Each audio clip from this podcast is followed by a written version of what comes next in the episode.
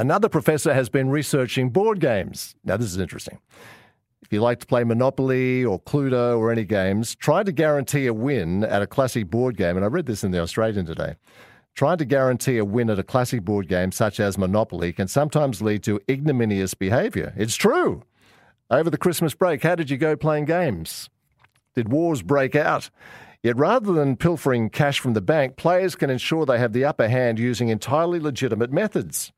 A mathematician has revealed the secret tactics that will help people to win family favourite games. Okay, I've got your attention if you're playing Monopoly this afternoon, or Cluedo, or any of those. The gentleman's name is Marcus du Sautoy. He's a professor at Oxford University, so knows his stuff. Excuse me. He's calculated, for instance, in Cluedo, that Mrs. Peacock is the best character to choose as she starts in a position on the board closest to most rooms. There you go. In Monopoly, now we're talking, players should prioritize buying the orange properties because of their proximity to jail. So the the the uh, orange ones are Bow Street, Marlborough, and Vine from memory. It's been a little while, but they're twice as likely to be op- occupied as any other square on the board. Okay players are more likely to throw scores of six, seven, or eight than any other number because of the several combinations of those numbers that are possible with two dice. Thereby increasing the odds they will land on either Bow Street or Marlborough Street if rolled from jail. Building three houses is the fastest way to earn back on your investment.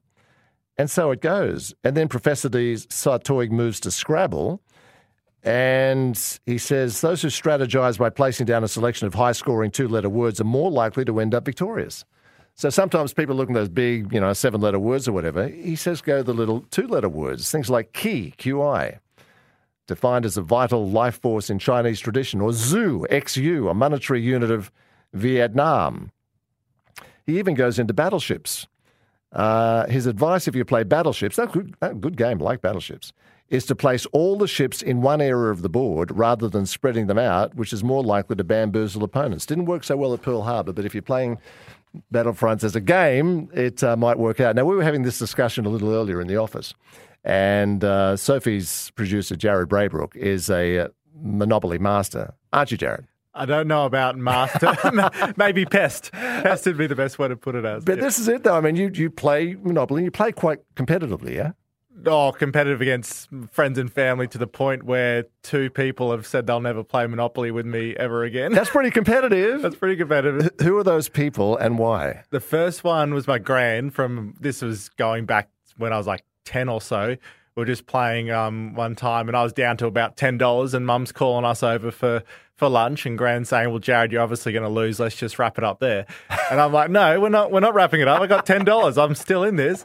And um, to the point where I'm like, "Well, you forfeit for packing up the game now." So and that was to mum. That that was to Gran. That to I, Gran. To Gran. And you um, beat up on your Gran. I beat up on my Gran, oh, and Jared. she has not played Monopoly with me ever since. Don't blame us. So when you were playing, because you obviously played, what was the second one by the way? The second one was a friend of my wife. It was the first time I played together, and I I always thought that red was a very good one to do. I thought I'd heard something similar like this, so I went the red ones. Trafalgar Square, Strand, and Fleet Street. Fleet Street, yeah. And um, and I was winning on on that, and but they were shuffling money under the table to each other. So she was getting all this money, and I was just winning because she'd land on it all the time. I'm like, how does she still have money left? But yeah, once they realised that I was that competitive about it, haven't played again since. high high level finance going on. It's a great game, though, isn't it? I love it. I used yeah. to like the green ones, Bond Street, Oxford, Regent but they don't seem People to rate get caught up trying to go for Mayfair and Park Lane. Yeah, not not so good. Nah. Did you play over the break, or no one would play with you? Um, I've moved on to yeah, no one will, no one will play Monopoly with me anymore. But um, I've moved on to like little card games like Phase Ten and Skip-Bo and stuff. Just a bit of fun where I can't be too competitive that no one will play with me anymore. He's the nicest guy you'd ever meet. Gentle nature, but a killer when it comes to games. Good on you, Jared. Um, maybe you've played some games over the break. Maybe you've got uh, your own secrets about Monopoly, or uh, maybe you get a little competitive too. I remember a game called Ludo we used to play when I was a kid. That can really bring out the worst in you. I think Ludo is the one where you go around the board with your little pieces, and if you land on them, you take their pieces and they've got to start all over again. That really, you, you shouldn't play that game. Stay clear of Ludo. Anything with more like a bit of strategy, yeah, I'll, I'll stick clear of.